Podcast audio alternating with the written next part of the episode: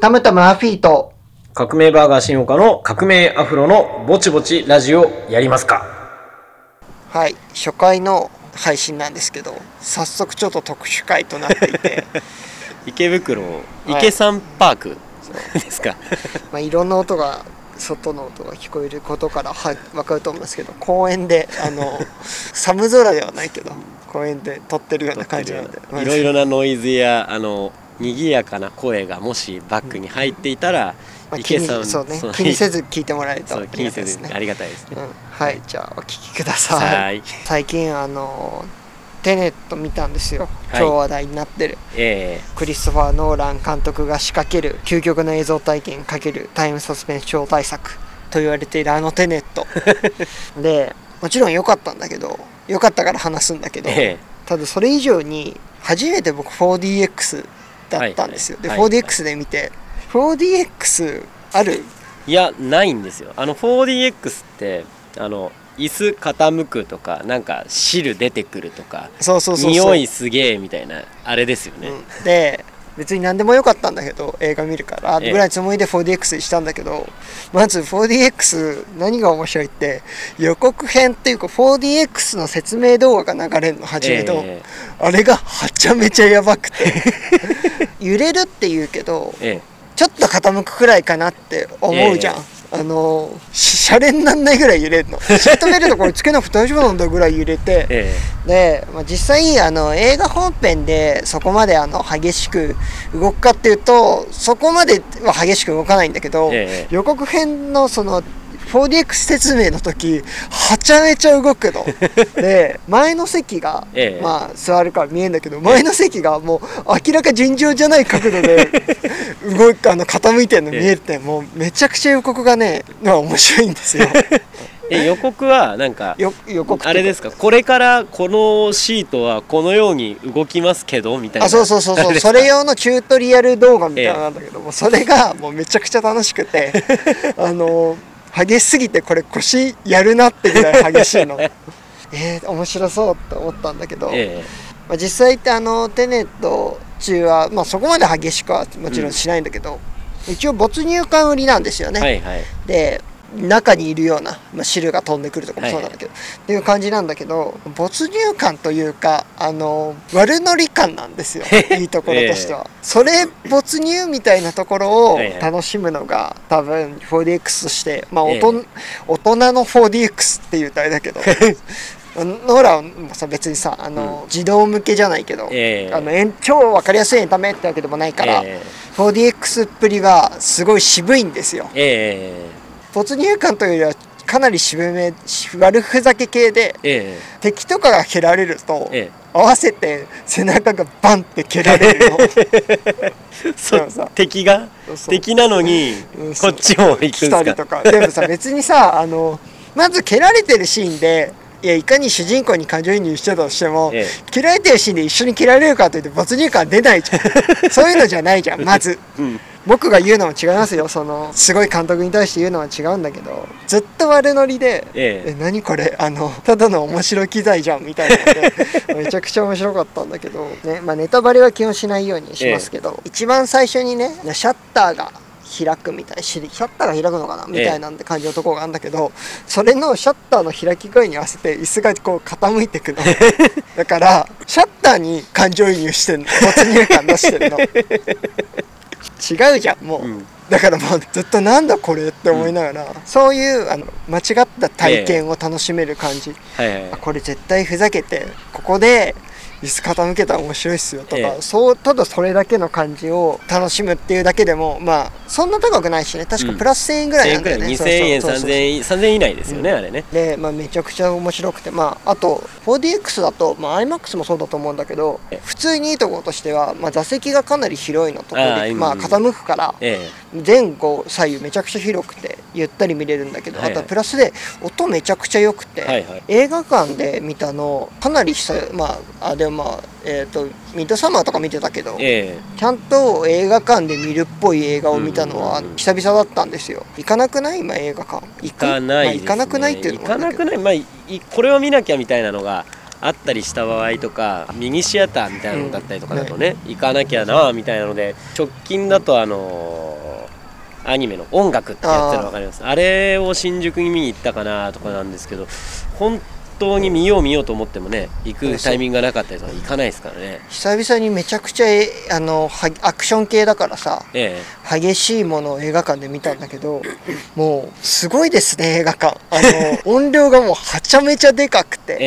え、特に今回のやつはさスケール感広い映像だからさ、うん、っていうかまあ凝ってるから全部、ええ、広いところで見た方がもちろん細かく分かって面白いっていうのもあるんだけど、うん、もう音がもうめちゃくちゃ良くて、はいはい、で調べたらそのテネットの音楽の人人ってジェルディッシュ・ガンビーノのレッドボーンとか関わってたりする、まあ、ミュージシャン兼映画音楽でブラックパンサーとかもそうなんだけど、そうだからまあ気鋭のじゃないけどで人で、まあ音めちゃくちゃ良かったんだけど、はいはい、それが一番体感できるのが、うん、エンディングがトラビス・スコットなんですよ、ラッパーの。はい、トラビス・スコットって、まあ、今のラッパーだからもちろんトラップとかそっちの方の人ではあるんだけど、うん、アーティーな感じなんですよね、えー、そのアストロワールドってアルバムが、うん、もうかなり実験的かつ王道のトラップみたいなアルバムでめちゃくちゃ良かったんだけど、まずノーランがどういうの好きかは知らないんだけど全然、えー、そういう映画であのトラップの曲がエンディングで来るっていうのはそもそも合うのどうなのぐらいのところで思ったので、曲聴かないで行ったんだけど、えー、劇場で聴かないとあの曲の良さは分かんないですね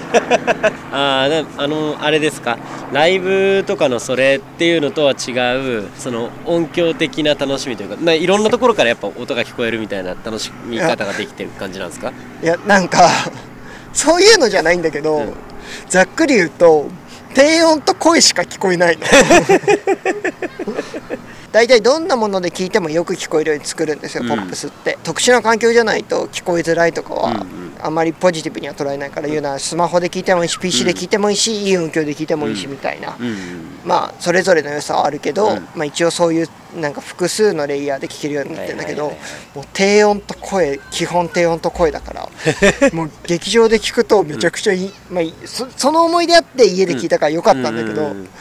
超アブストラクトであの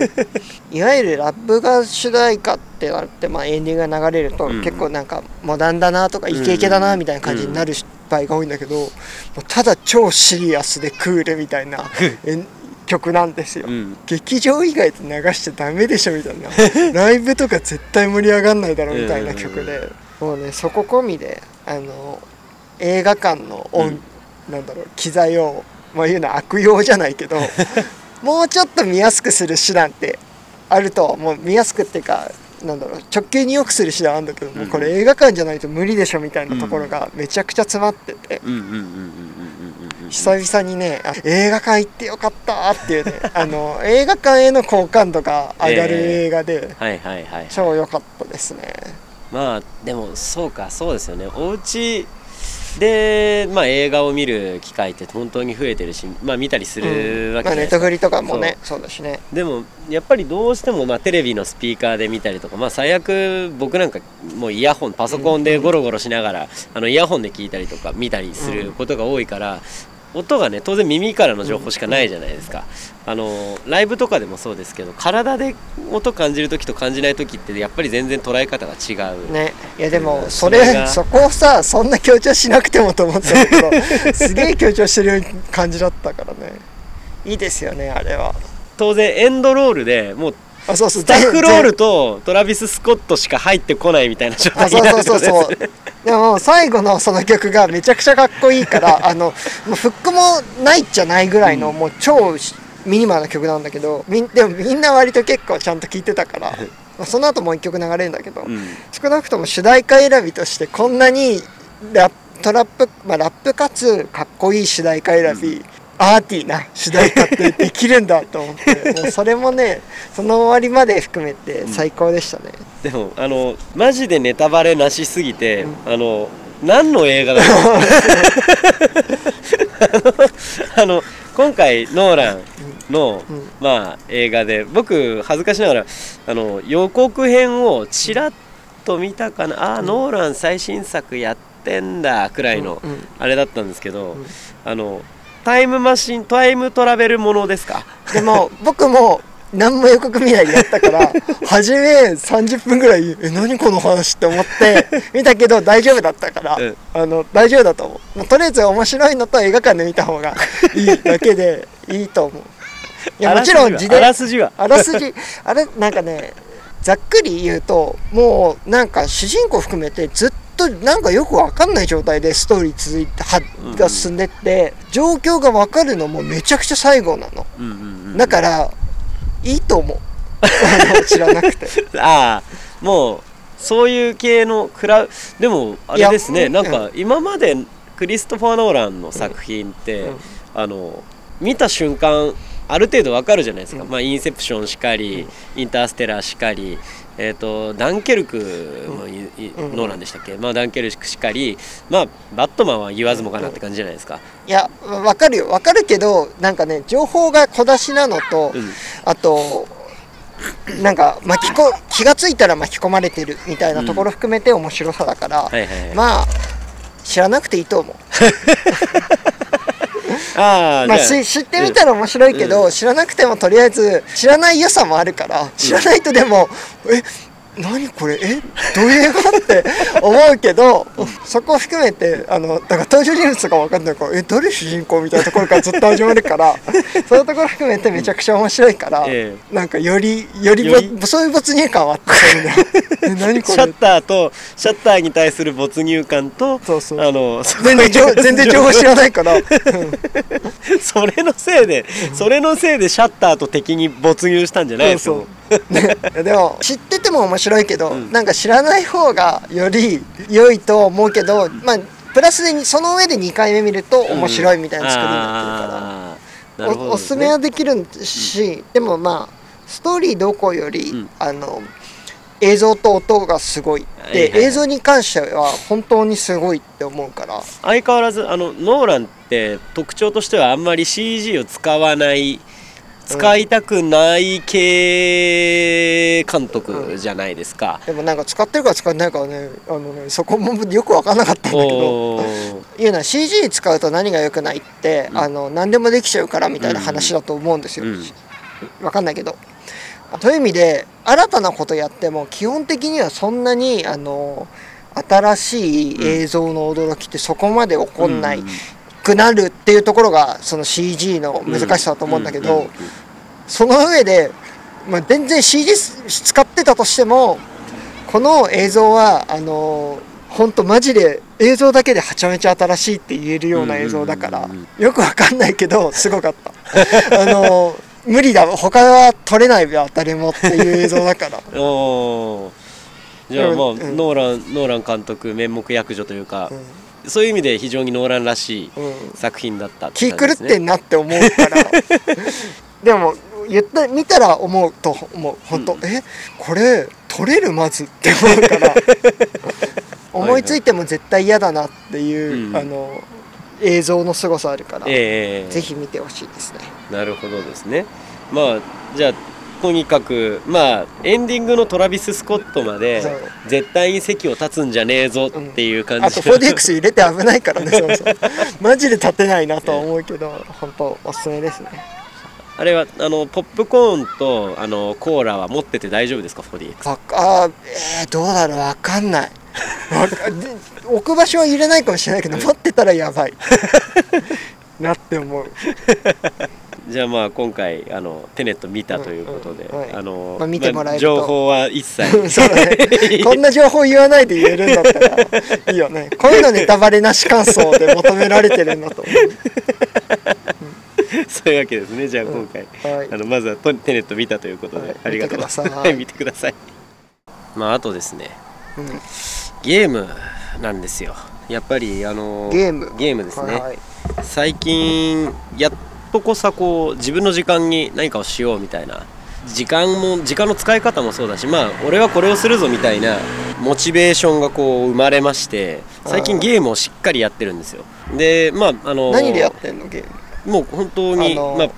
機種機種ですよねあの最近はもうもっぱらプレステフォーとあのスイッチなんですけどへーちゃんとゲーム機でやってるんですよゲーム機で本当はパソコンでゲームがしたいところなんですがあの持っているパソコンが Mac でえーと、Windows を購入検討中っていうところでずっと止まってるんですけどWindows じゃないとできないんだ ピーシー って。そう ピーシー のゲーム Steam とかが確かもうあの Apple、Mac とかのあれをもう撤退しちゃって対応してないっていうのもあるし、あと基本的にはビデオカード挿さなきゃいけないんですけど、あのはいはい、そういう系のなんていうんですか、後からいろいろ足していく系のやつがク系 Mac 系が全部それができなくって、ねうん、なんで、まあ、必然的に Windows を購入するしかないんですけど、うん、あのじゃあタワー型のいろいろ自分で組みますよみたいなテンションじゃないと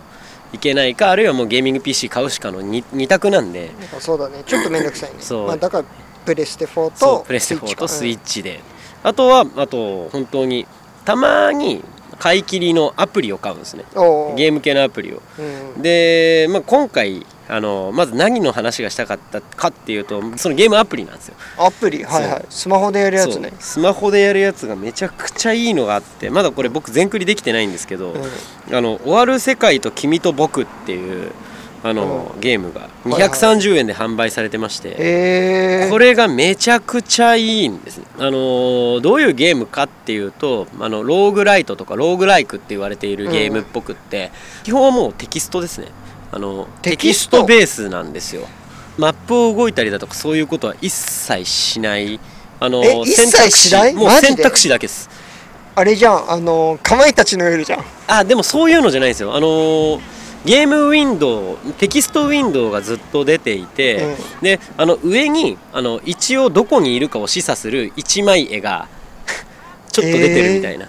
感じで、えーえっと、今君はどこどこにいるみたいな、うん、何をするみたいなのでさんこ選択肢があるみたいな、うんえー、基本的にはもう本当にその選択肢を状況に応じて何を選択するかくらいしかないっていうや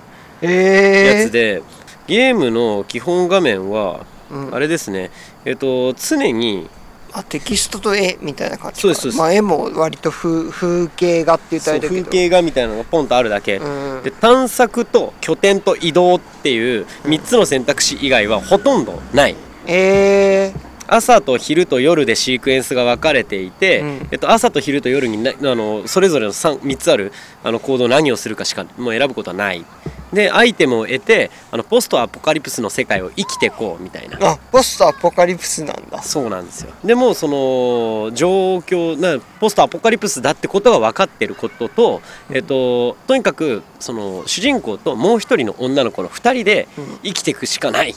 えー、それ以外に何も情報提示されないんです、うん、ただ生きていく。でこの生きていくっていうのは手探りの中で各種イベントが発生したりしてる雰囲気が出て、うん、えっとあ今俺はこのテキストを読んだからこっちに行った方がいいのかもしれないみたいな、こっちが能動的にあの提示されたどこかに行ったりする、うん、行ったりすることができるなんかプレステ悩み機みたいなゲームのね、あのイオニアート寄りになったあの時代って感じですね。そうでこれがすごいよくってでそのまあランダムイベントがすごい多いんですね。あの結構発生するイベントは全部ランダムで、えっと、特定のイベントがまあえーとまあ、ちょこちょこあるかな。運気じゃないんだ、ランダムなんだ。そうほぼランダムで、えー、とそのランダムイベントが発生して、うんえー、と自分が取得したアイテムによってどうやら何かが分岐するっぽい、えー、っていうタイプのゲームで、うん、もうゲーム内のヒントほぼないんですね。その状況を見てまあおそらくこういう状況だからこういうことした方がいいのかな、うん、みたいな。で知識と筋力と、えっと、精神状態と体力しかステータスはキャラステータスはなくってでおそらくこの細かなキャラステータスがあの選択肢にあの細かい成功判定とかの、うん、あれを与えてるんだろうなみたいなのだけが分かるすごいプリミティブなタイプのゲームというか、うん、であのこれをやって久しぶりにテキストベースのゲームめちゃくちゃ面白いなと。やっぱテキストベースのゲームってでも、ね、かなりなかったよね最近って。最近はないですね。なんかだってね スリーディー 使えるとか、うん、ぬるぬる動くとかが良さじゃん。そう最近の最近の良さですから、うん、でもあの携帯持ってて、うん、あのやっぱぬるぬる動くゲームめんどくさいん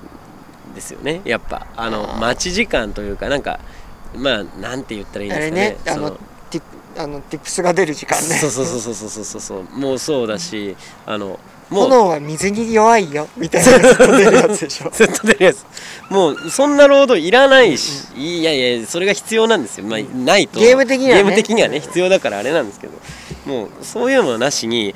労働時間ゼロす。労働時間ゼロでバスバス進んで、うん、でこれ死にゲーなんでバスバス死ぬんですよ。あ、何周もやるやつなんだ。そうですそうです。あの絶対にいっかいプレイしてもあのじゅう中はち区、えー、とじゅっぷん以内に死ぬと思います。あ、そういう感じなんだ。そう、あの体力とかをコントロールしたりとかをあの主人公とヒロインをはもう何回も何回も殺してやっとあサバイブしなきゃダメなんだみたいなことが気づけるゲームで、うん、あのとにかくすごい、えー、久しぶりに不親切なゲームというか、あのどういう風にこのゲームしなきゃいけないのかを考えさせてくれるあーゲームですごいよくって、昔ゲームやってたあの頃を思い出してる感じなんですよね。ゲームボーイとか攻略サイトとか見ないでやるやつね。そうですそうですそうですそうです。でボリューム的にもだからサクサク死ぬんで、うん、そのあーあーこの選択肢だと死ぬんだ、じゃあ次はこういくかみたいなのをずっとやれると。であと、まあ、全然関係ないんですけど、僕があの実況パワフルプロ野球のサクセスモードがすごい好きで、うん、あの野球したくなかったんですよ。野球しないでずっとそのあのパワープロのあの高校生活をずっと選択肢を選びながらステータスを上げてずっとやってたかった、うん、まああのあれがやりたかったっていうその気持ちがすごいダイレクトにこれで解消できるっていう。いいですね。そうそれがすごい、まあ、ときめもやれよって話なんですけど、ね、まあまあそういうのやりたかったらときめもやればいいんですけど、まあ、別に今ときめもやりたいわけでもないしってなるとこれがすごいで、まあ、これがポジティブな面かネガティブな面か置いとくとしても、うん、絵がほぼ出てこないんで、うんうん、もう何ですかね、あのそこも想像の余地があるというか、うんうん、基本的に想像の余地があるゲームの方が、うん、なんかやってて心地が良いというか、うん、あの脳内で保管できるあれがいいんで、もうずっとこれをやっているわけなんですが、まあ、だからあのアフロさんももうにひゃくさんじゅうえんなんで、あの思ったより安いね。これは即やってほしいくらいの、これだから移動時間にやれるんですよ。そうだね移動時間にやれるんで、えー、もう本当にこれ絶対にあの普段最近ゲームを全然やらなくなった人にこそ、うん、あのしかももうおすすめ、ガチャもないあのーうん、買い切りだからね。そう買い切りだからガチャもないし、一応終わりはある、うん、ちゃんとそのエンディングがいくつか設けられてるらしくって、うん、あのそのエンディングを見ることが一応の目的なんですけど、うん、そうそれがすごいで、結構ちゃんと長く生きられるようになったりすると、うん、あのそうランダムイベントが多いんですけど、うん、完全にランダムで死ぬわけじゃないんですよ。えー、あーそっかこのタイミングでこれやったら死ぬか確かになみたいな、うんうん、でそれでちゃんとこう自分の中で経験として、あ次このイベント起きたらこっちは選ばんとこみたいなことができるんですよ、うん、テキストだけどちゃんと学びながらそうそうそうそうそうやっていくことができるんで、うん、あのすごいこうトライアンドエラーが楽しいゲームなんですよね。あのレビューとか見ても結構その、まあ、ローグライクって言われてる通り、うん、風来の試練とか、うんうん、ああいうのにやってる感覚は近いんですよ。あ、へえ。あ、まさかあれもそうだね、そういう感じだもんね。そうなんでそのまああれもほぼランダムで、あ拾えるアイテムがランダムだったり、うん、まあ階を降りたらいきなりモンスターハウスだったみたいな、うん、もうこんなの死ぬじゃんみたいな状況があったりするわけですけど、あの工夫をしたりだとかすることによって、あるいは自分の経験によってそれを回避できたりすることができると。っていうのがまあこれにもあるので、うん、もうぜひやってほしいやってほしいゲームでございまして、うん、でなんか聞くところによるとこれ音楽もいいらしいんですけど、携帯でやってるせいで僕ずっとマナーモードだから音楽一回も聴いてない。わかりますね、音楽にこだわってるスマホゲーム音楽聴かないよねよくないけどね。よくないんですけど、イヤホンさしてまでして音あのスマホゲームやらないっていう、うん、あれがね非常に良くないんですけど、まあそういうのも込み込みで、あのゲームに疲れてソシャゲも別にやりたくないが、うん、あの昔ゲームをやったあの感覚がまだある方々に、うん、あの おすすめ、おすすめですねあの本当にジャンプラとかマガポケとか漫画版とかピッコマとか、うん、あそこら辺と同じラインですこれはほとんど同じラインの。じゃあいいね、まあ、ちょっとやってみようかな。じゃあそうぜひこれはやっていただきたい、うんゲームですね。あとはまあ僕があのこれに時間割きすぎたんですけども、うん、あのずっと話題になってたゴースト・オブ・ツシマですね、はいはい、サムライゲームずっとやってまして、うん、あのまあ相変わらずそっちもクリアしてないんですけど、うん、さんざっぱらこうポリコレ的にも炎上したというか、いろいろ言われたりとか、あのサムライを描写する上でこれはどうだったのかみたいな言説がまあ取り巻いて、うん、あの純粋にゲームをした人たちがまあいっぱいいても、いろいろこれからやろうという人たちのハードルがだんだん上がってきてると感じてるんですけど、うん、あれもめちゃくちゃよろしくってですね、うん、それはまあアフロさんフルプライスの普通にコンシューマーのゲームを今更やるかというとちょっと微妙なところではあるんですが、ね、プレステフォープレステフォーです、ね、プレステフォー今買うってやんのないでしょどう考えてもないでしょ、まあ、ファイブで対応してるとか全然あるとは思うけど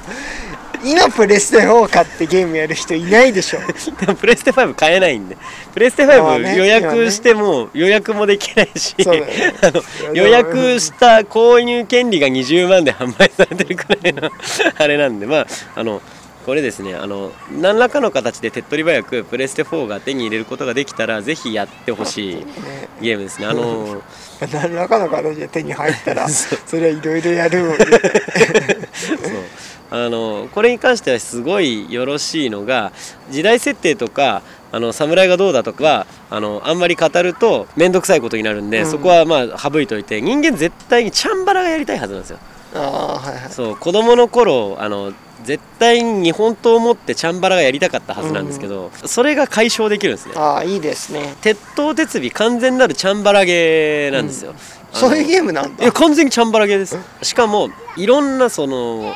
敵に囲まれた時に最強のチャンバラアクションができる俺みたいな感じのやつで、すごいよろしいと。でこれす何がさらにいいかっていうと、うん、あの昔武士道ブレードってあのチャンバラ系がプレステで出てたんですけど、その武士道ブレードに通ずるあのよろしさがあって、日本刀で切られたら人って死ぬよねみたいなのをしっかりやれるモードが存在してるんですね。あの当たりどころ悪いと一発で死ぬモードみたいなちゃんと用意されてて、敵も味方も当たりどころが悪いと一発で切られたら死ぬみたいな良きモードが搭載されてまして、それを爽快感な上手くなるとそれでもうバッサバッサ切り倒すことができるんですよ、敵をもうそれがそうだ、俺は草っ腹をそのオープンワールドのゲームで最強のチャンバラ野郎になりたかったんだあの頃みたいなのが完全に解消しきれる。あ、いいですね。まあ、アフロさんがチャンバラボーイだったかどうかはかなり疑問符はあるんですけど、それは確かにあるけどあそうだ、ね、まあでもまあプレステフォー、僕はチャンバラボーイである可能性よりプレステフォーが偶然手に入る可能性とか低いからそうでもそう男の子は昔チャンバラを夢見たであろう、それを考慮しつつそのゲームを手にすることによってあの最高のチャンバラ体験が楽しめるということがこのゴースト・オブ・ツシマの良いところなので、もうストーリーとか、まあ、置いといていいっす、うん、常に最高のチャンバラコスプレをあの主人公にさせて、あの最高のチャンバラをもう最高にかっこよく敵を倒し続けるみたいなのが、うん、デビルメイクライじゃんそれだって。いやでもデビルメイクライはめちゃくちゃ美しいかっこいいんですけどちょっと違うんですよ。 あ, あれはコンボ決めてなんぼみたいな格ゲー的なかっこよさなんですよね。あのチャンバラボーイは一発で終わりにしたいんですよ。あ、そっか。ズバッやられたーみたいな、うん、敵がちゃんとあ、ね、あのカービィのやつみたいなやつ、ね、そうそうそうそうそう、うん、刹那の見切りみたいなやつ、うん、そうそうそうでも本当にもう当然あのゲームには今言ってもらった言ってもらったそれがもうどんずばなやつがあって、あの一騎打ちっていうものがあるんですけど、それは完全に星のカービィの刹那の幹なんですよ相手の攻撃に合わせて三角ボタンを離すとあの一撃で敵が倒せるっていうそれがめちゃくちゃ、それももう非常にオールドゲーマーを楽しませてくれる要因になっているんで、今回あのなぜかアプリのゲームの話と発売されたのが夏のそう、ね、若干若干前の乗り遅れてる感じ、若干乗り遅れてるゴースト・オブ・ツシマの話なんですけど、もうすごいしたかったんでね、あの、まあ、まず前半で話したあのアプリがね、アプリの方は変えたら変えない、はい、ぜひぜひぜひ本当に、はい、あの終わる世界と君と僕ですね、うん、これは本当にやってほしいです。まあゴースト・オブ・ツシマは何らかの形でプレステフォーが、うん、はい、手に入ったらぜひ購入検討してください